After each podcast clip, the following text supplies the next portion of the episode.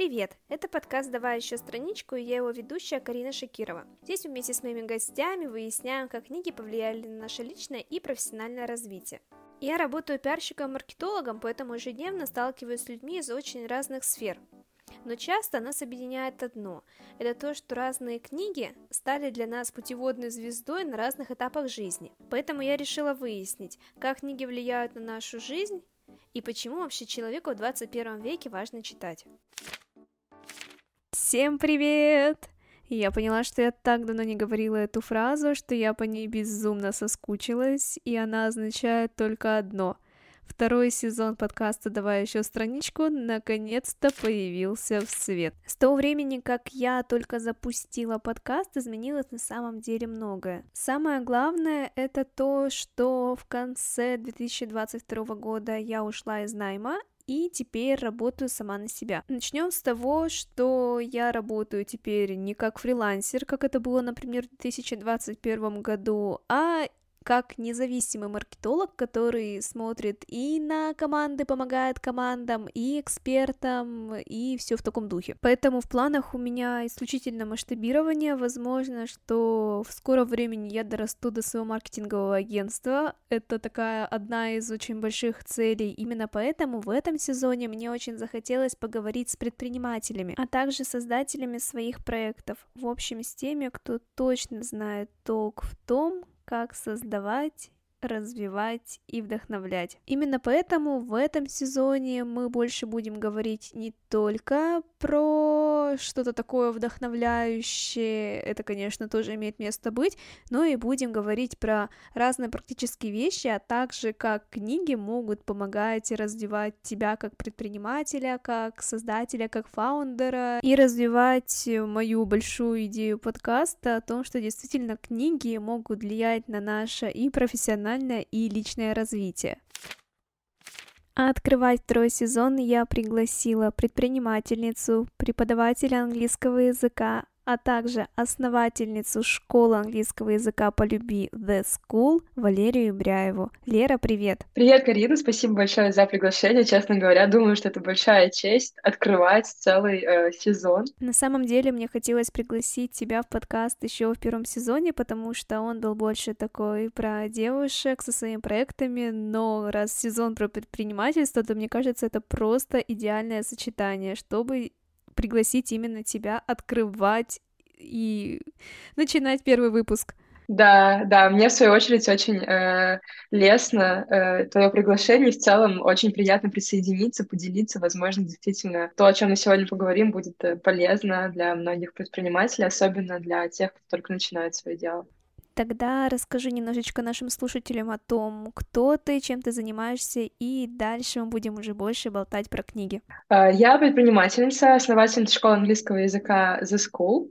А, мы позиционируемся как школа английского по любви, потому что наша основная миссия — это одна из — научить, привить любовь к изучению языка и показать, что на самом деле это можно делать через удовольствие, через наслаждение процессом, а не только когда надо, через надо, через какие-то цели далекие. Я преподаватель изначально иностранных языков, немецкого и английского языка, и несколько лет до того, как открыть свою школу, я преподавала английский, ну, сначала немецкий э, первые полгода, потом э, мне стало понятно, что тяжело преподавать два языка одновременно. Я решила сфокусироваться на одном, выбрала английский и несколько лет преподавала английский, прежде чем открыть школу. Но, честно говоря, даже когда я начинала преподавать английский, я понимала, что я рано или поздно открою свою школу. То есть у меня изначально было понимание, куда я иду и э, зачем. У меня даже название было готово еще, когда я только начала преподавать, когда школы не было и в помине. Название уже было в моей голове. Самый такой главный масштабный кирпичик э, для основания своего дела. Да, да. А расскажи немного, девушка-предпринимательница, кто она, как ее представить себе. И так как у нас подкаст про книги, то, может быть, есть э, какие-то книги, которые тебе помогали на начальном этапе, помогают сейчас, на которые ты ориентировалась, ну, в общем, все вот в этом духе. На самом деле, э, на вопрос, каково быть предпринимателем, скажу очень увлекательно. Э, не без сложности определенно, особенно вот сейчас как раз прошел ровно год с тех пор, как я в этой роли, И этот год был просто такой мощной проверкой на то, насколько это действительно мне нужно, насколько действительно хочу в этом развиваться и э, идти дальше, потому что, учитывая, что изначально я не предприниматель, то есть я не получала какое-то специальное образование заранее, и Э, училась всему на опыте, ну, грубо говоря, на ходу, переквалифицировалась из преподавателя в предпринимателя, было достаточно сложно. Особенно потому, что, по крайней мере, год назад я не могла найти какие-то курсы, да, либо литературу именно под э, тех, кто только-только-только начинает свое дело.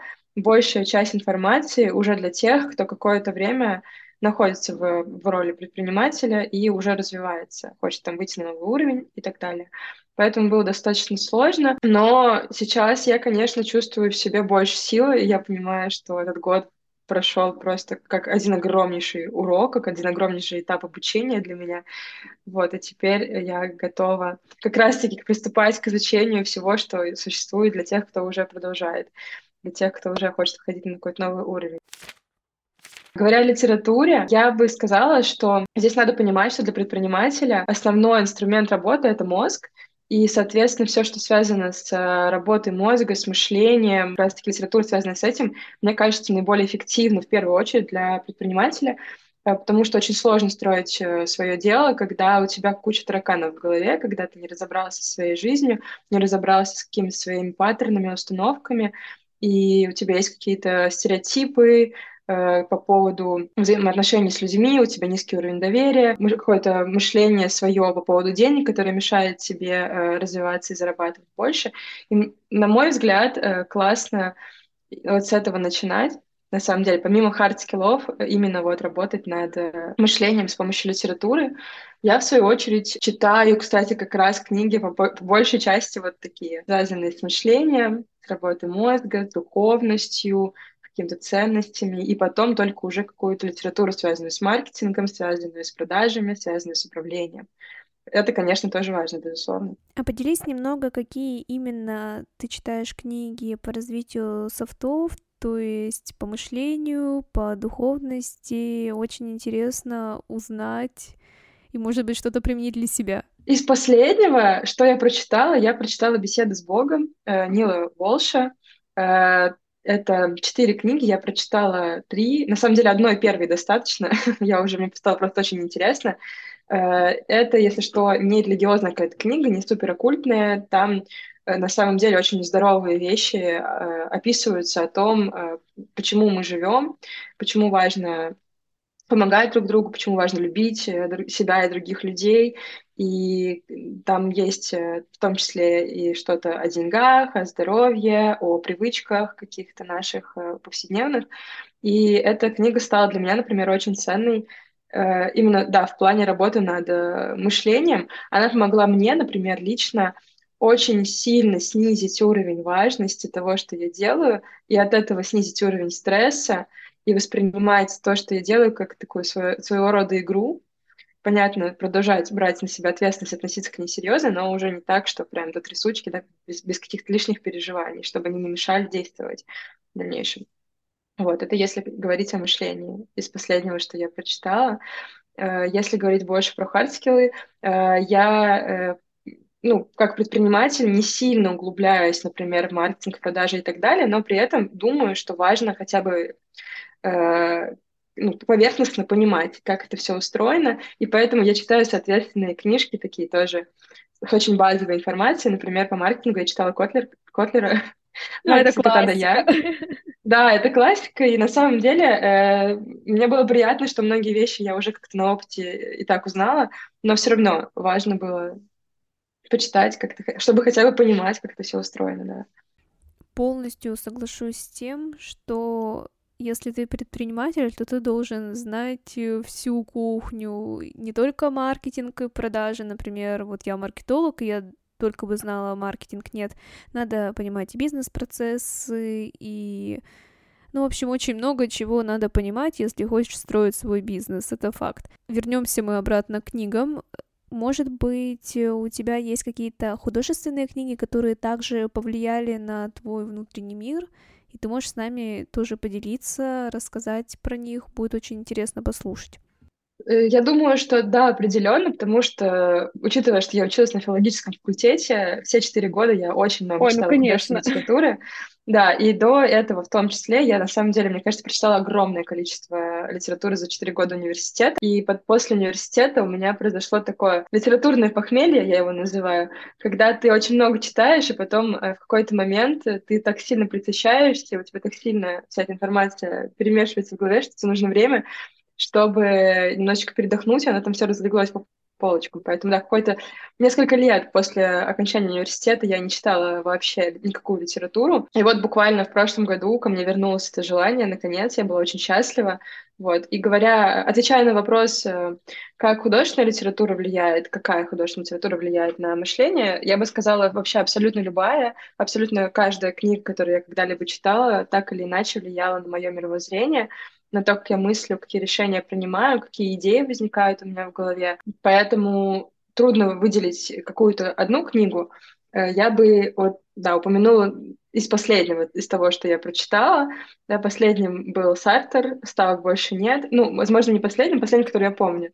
Да, Я я читала его... читала только что. Да, как тебе? Вообще меня прямо тронуло до глубины души. Я потом еще так долго думала после чтения. Она такая коротюсенькая, такая малюсенькая. Да. Ее можно, мне кажется, за часик прочитать, что ли. Ну, то есть, как бы, если, ну, просто так Мгм. вот прочитать. А если думать, то, конечно, дольше. Но вот это вот ощущение после, какое она оставляет, это такой думаешь, а вообще возможно ли, что ты на этом свете встретишь того, кто тебе предназначен в принципе? И как бы, ну, можно об этом думать долго, глубоко и очень как-то внутренне что-то переворачивающее. Хотя такое маленькое произведение. Да, на самом деле это здорово. Насколько я помню, ты писала у себя на канале, что Да. э, с этой книги начала знакомство с Сартером. Я читала еще «Тошноту». Еще будучи в школе, у нас кто-то из э, одноклассников прочитал, и потом мы все по очереди начали читать. Это достаточно ранний возраст для того, чтобы читать эту книгу, мне кажется. Но, тем не менее, я до сих пор помню, что она оставила такой след тошности, такой, знаешь, э, какой-то невыносимости бытия, что ты читаешь, такой, блин, как все тяжко вообще, как все странно в этом мире. Вот. Но на самом деле, думаю, сейчас, перечитав эту книгу, я бы испытала абсолютно другие эмоции и абсолютно другие э, смыслы для себя вынесла. Потому что действительно, даже сам факт того, что ты задумываешься после прочтения какой-либо книги, э, уже э, стоит того, чтобы ее читать, потому что из этих мыслей потом э, всегда рождаются какие-то новые идеи, новые мысли э, о том, как ты видишь этот мир или о том, что ты делаешь э, сейчас и что ты хочешь делать.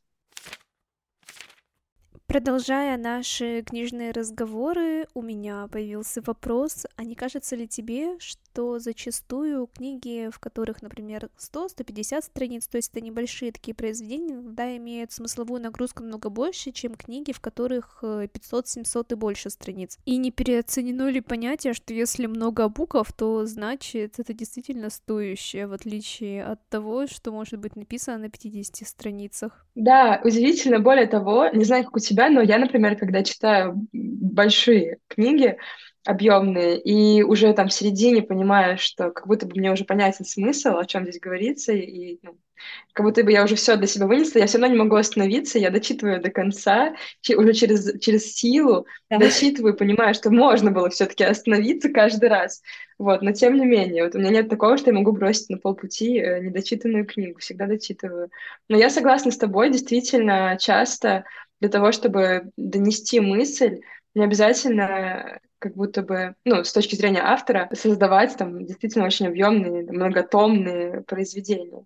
Иногда действительно на меньшем количестве страниц можно больше сути передать. Ну, зависит, наверное, от литературы, от э, жанра. А теперь мне хочется тебя поспрашивать на более профессиональную тему. Как ты уже сказала ранее, раньше до предпринимательской карьеры ты работала преподавателем английского языка. И вот э, что делать человеку, который, например, э, как я, у него не очень большой уровень английского, вот у меня А2, Э, что можно, например, мне взять и прочитать, при этом э, не переживая, что придется постоянно заглядывать в словарь, И как вообще преодолеть этот барьер, потому что, что скрывать, действительно, нам иногда страшно показаться даже перед самим собой невеждой в чем то и поэтому страшно изучать языки, даже те же самые. Это, что касается чтения на английском языке, я, например, пробовала читать Гарри Поттера со своим А2, как я уже сказала. Это достаточно интересный опыт, потому что что-то в контексте я действительно хорошо понимаю. Вот у меня, конечно, это недочитанное, но это вторая книга про тайную комнату. Мне безумно нравится, что я могу что-то взять и прочитать на языке оригинала. А, ну, Гарри Поттер, на самом деле, для А2 достаточно сложная книга. Здорово, что у тебя получается, что ты понимаешь э, суть. Вот а, и здесь да, здесь главный, наверное, как раз-таки секрет в том, что ты уже знакома с этой историей наверняка из фильмов, либо с, э, из русской версии э, книг.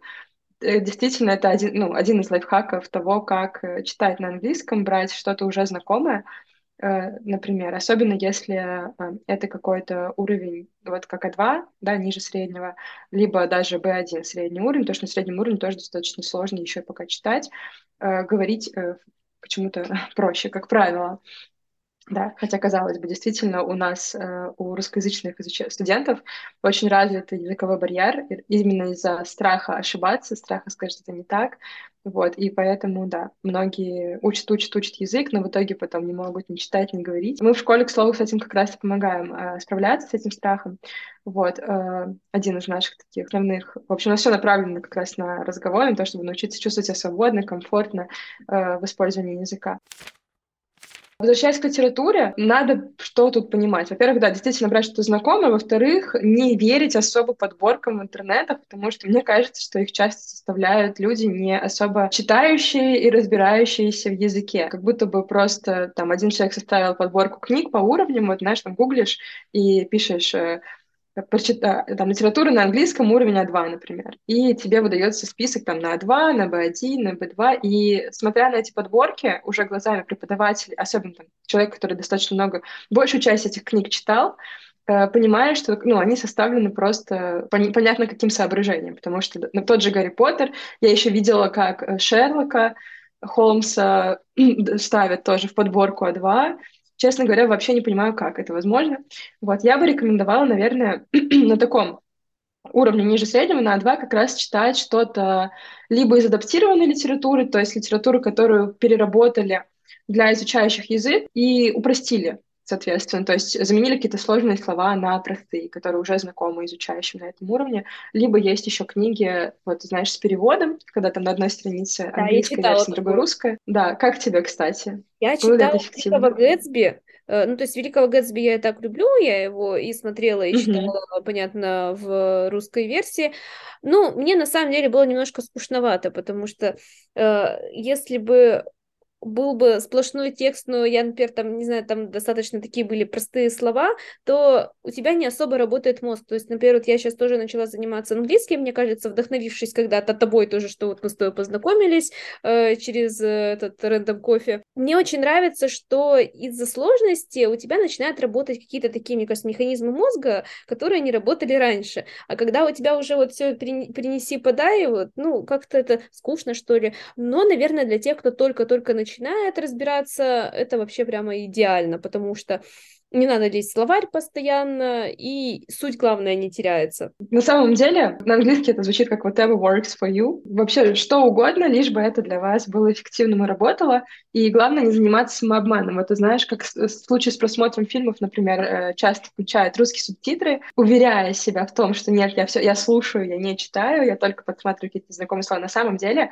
мозг склонен к тому, чтобы воспринимать максимально простым путем информацию, которая ему дается. И если есть русские субтитры, то мы скорее учимся очень быстро читать на русском языке, а не слушать на английском. Здесь просто тоже есть склонность к тому, чтобы в какой-то момент э, скатиться в чтение на русском и подглядывание на английский, а не наоборот. Вот. Поэтому, да, адаптированная литература либо, э, может быть, сказки. Сказки — литература для детей, потому что как раз-таки такой уровень, который подразумевает очень простую базовую лексику, которой обычно владеют дети. Вот, поэтому можно э, читать сказки, например. Если это уже средний уровень, тут уже можно выходить на такой более художественную, да, такую более взрослую литературу, скажем, тот же «Великий Гэтсби», да, портрет Дориана Грея, что-то очень такое популярное, классическое. Ну, с портретом, конечно, тоже я бы, наверное, уже на B2 читала, честно говоря. Да, и, ну, классно, помимо литературы, там, э, брать что-то более короткое, потому что прочитать целую книгу на английском — это прям челлендж, может быть, потому да. что темп, темп чтения сильно ниже, чем чтение на родном языке, и часто мы нетерпеливы и не можем так, ну, быть такими усидчивыми, чтобы прям читать, а мы еще любим там поставить себе цель, 50 страниц за раз прочитать на английском, это достаточно много времени займет, особенно когда еще нет привычки читать на английском. Вот, поэтому, да, классно подбирать что-то такое, опять же, знакомое, поменьше, попроще, да, постепенно-постепенно, когда уже выходишь на продвинутый уровень, там B2 и выше, тут уже можно прям что угодно брать и э, читать. Вот. Э, не, не стоит э, постоянно, да, заходить, ну, то есть каждое слово переводить незнакомое. Вообще оптимально говорят, что идеально подобранная книга — это когда в ней 70% слов знакомые, и только 30 э, незнакомые. Это можно на глаз примерно э, прикинуть, не обязательно прям считать слова, там, через формулу высчитывать. Это всегда понятно. То есть если, если прочитали страницу, и половина страницы непонятна или больше, то эта книга сложная для вас сейчас, ее не нужно читать. Если прочитали страницу, и большая часть хотя бы примерно понятен смысл, окей, это уже имеет смысл действительно. Не обязательно переводить каждое слово. Есть несколько типов понимания. Можно понимать детально, да, полностью каждое слово. Можно понимать хотя бы общую суть общий смысл, сюжет, да, и э, Иногда этого достаточно, смотря какая цель вообще от прочтения литературы.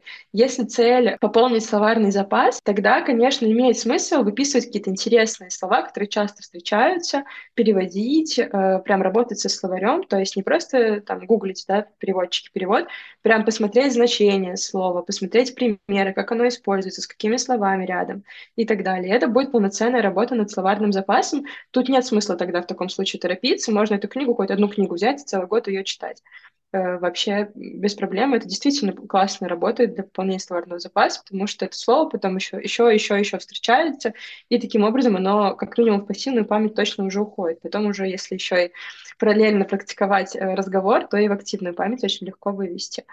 Если нет цели пополнить словарный запас, есть цель э, поработать, например, над акцентом, либо ну, над произношением своим, либо поработать над э, просто темпом речи, то есть читать ради того, чтобы разговориться, например. Да, разговориться, говорить четче, увереннее. Э, тогда нет смысла, опять же, вообще э, ну, сильно работать с лексикой. Э, тут главное действительно понимать основную суть, а в остальном просто вот именно работать над тем, как звучат слова, которые мы читаем. Классно читать вслух в таком случае. Чтение вслух, кстати говоря, очень помогает в работе над произношением, в работе над беглостью речи. Это один из классных инструментов. Вау, я никогда не думала о том, что можно читать книги и действительно работать над произношением. Это сейчас какой-то инсайт. Супер, я очень рада. Действительно, это так работает. Есть техника shadowing, э, когда ты смотришь э, видео на английском и повторяешь, копируешь, ну, как, как тень, копируешь э, человека, там, который тебе очень нравится, да, может быть, не очень нравится, просто акцент, которого тебе нравится, главное, да, просто пародируешь его. С книгами тоже же самое, просто ты не слушаешь и повторяешь, а ты читаешь и э, изображаешь, как будто бы то, как бы герой говорил, если бы он звучал. Верну нас обратно в тему предпринимательства, и у меня есть такой вопрос, как ты считаешь, нужно ли человеку, у которого свой бизнес, свое дело, находить время на чтение? Потому что когда у тебя и так достаточно много различных бизнесовых задач, еще есть личная жизнь, семья и все такое, хобби, нужно ли вообще искать время на чтение и помогает ли это как-то для развития бизнеса? Сто процентов это важно, я думаю. Не знаю, я читаю всю жизнь. Мне кажется, с самого-самого детства я очень люблю чтение. Я не представляю, как можно развиваться, как личность, и при этом не читать. Мне кажется, это очень странно. Ну, как будто бы всегда будет чего-то не хватать в таком случае. Можно проходить бесконечное количество курсов, не знаю, общаться с людьми, строить окружение, но мне кажется, без литературы действительно очень многое можно упустить, и до дольше, возможно, в каких-то моментах идти к чему-то, потому что ты что-то мог бы давно уже понять. э, читая литературу. И я думаю, что более того, важно читать не только какую-то профессиональную литературу по хардскиллам, либо какую-то э, более такую психологическую литературу, да, э, связанную с работой с мышлением, с мышлением предпринимателей, но и художественную в том числе, потому что она помогает именно, ну, я вижу художественную литературу в случае с предпринимательством как один из инструментов Э, работы над э, тренировкой генератора идей э, внутреннего, потому что она помогает видеть мир шире и видеть мир, там, не знаю, особенно часто, когда это какая-то литература там, о том, что было в прошлом, или какие-то предположения о том, что будет в будущем, да, какие-то такие события интересные, которые мы не видим в повседневной жизни, это очень здорово помогает в работе вот как раз-таки над, над генерацией идей, это придумывание чего-то нового, потому что предпринимательство, на мой взгляд, это, это всегда про что-то такое, про инновации, про новые инструменты, там, в помощи людям, например, и так далее. Поэтому я убеждена. Я, на самом деле, есть предприниматели, за кем я наблюдаю, которые меня очень вдохновляют, и абсолютно каждый из них читает литературу. Так же, как и не говорил бы на английском.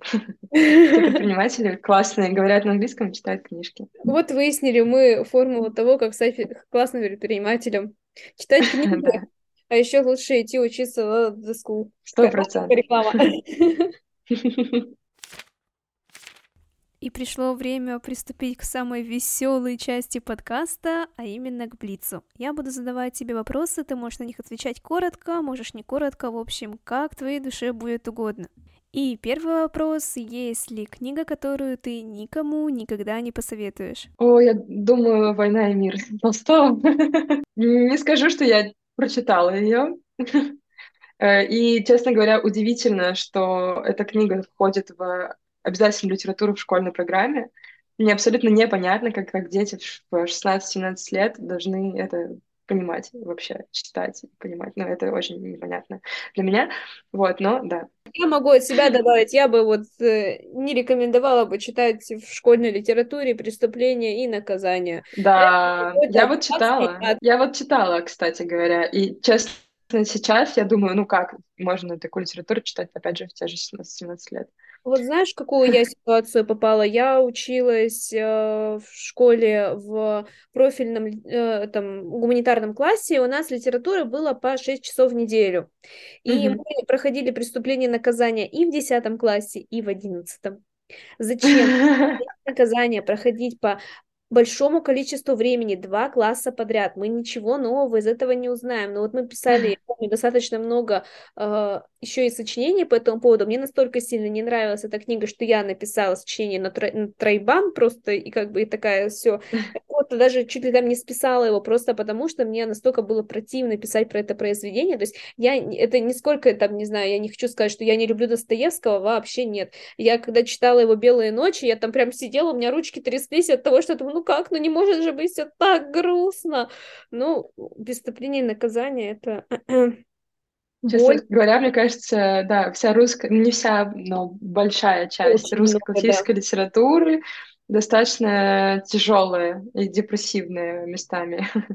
И поэтому ну вот знаешь, что я тебе скажу про преступление и наказание? Вот у меня вот это вот чувство такой отвратности к этому произведению прошло ровно в тот момент, когда я переехала жить в Питер. Потому что, поживя там, я поняла, думаю, блин, вот там только писать про депрессуху, про вот это вот все, потому что когда в ноябре у тебя нет солнца вообще, и в декабре оно было несколько дней, то тебе не то, что там грустно и одиноко, тебе просто противно, потому что серо, нет солнца, вот это вот дожди, снег какой-то постоянный, ты такой, э, фу. Но это вот короткий период, потом ты снова такой, все-таки Питер, там потом мосты разводные, белые ночи, траля но есть тяжелые периоды, и только так, мне кажется, можно понять вообще, зачем люди это написали. Ну, в общем, mm-hmm. В общем, э, преступление, наказание, война и мир. Сложно с ними все, скажем так. Да. Книга на английском, которую ты точно хочешь э, посоветовать, ну, если не каждому, то большинству. О, не то чтобы я прочитала большое количество книг на английском. Я, честно, больше по фильмам и сериалам, нежели по литературе, именно на английском языке. А может быть тогда и фильм или сериал, какая разница? Давай все вместе совместим. Я бы советовала на самом деле, наверное, все читать и смотреть на английском языке э, по возможности, потому что действительно это классно погружает языковую среду, даже если вы не находитесь э, в стране англоговорящей на данный момент. Э, это один из крутейших способов искусственно создать такую среду и очень сильно ускорить свой процесс в освоении английского языка. Что касается литературы и тоже касается э, видеоконтента, аудиоконтента. Чем больше он, его на английском языке, тем э, проще. Э, если на самом деле, я бы что, вот, кстати, на этот вопрос отвечая, что бы сказала, э, сложно, если, например, заставить себя прям, да, читать э, полноценную книгу на английском языке, можно хотя бы подписаться на зарубежных блогеров э, или на подписку там э, с зарубежными статьями, зарубеж, зарубежными журналами и газетами и читать хотя бы короткие какие-то истории, по, там, тратя там 10 минут в день на чтение, это будет сильно больше, чем вообще ничего. Вот, поэтому да, как-то так. Да, я бы рекомендовала читать все, что хочется, по возможности на английском. Книга, которая тебя впечатлила из последнего прочитанного? Ну, «Беседа с Богом» сто процентов, потому что она очень добрая, очень про любовь, про то, как все устроено.